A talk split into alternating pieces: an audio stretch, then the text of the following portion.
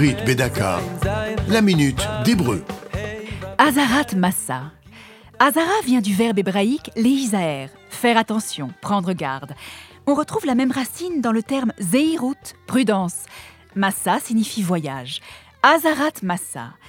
Chaque année, à la veille des vacances, les gouvernements émettent une Azarat Massa, une mise en garde concernant les pays à haut risque, touchés par des épidémies, une instabilité politique, et tout particulièrement les pays atteints par le terrorisme. Les Israéliens se souviennent avec nostalgie de leurs vacances à Taba dans le sud du Sinaï.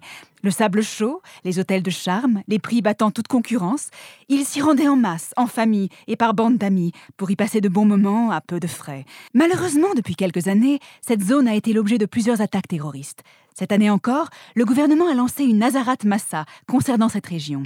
Mais bien des Israéliens n'en tiennent toujours pas compte et continuent de s'y rendre. Zeirut, Azarat Massa.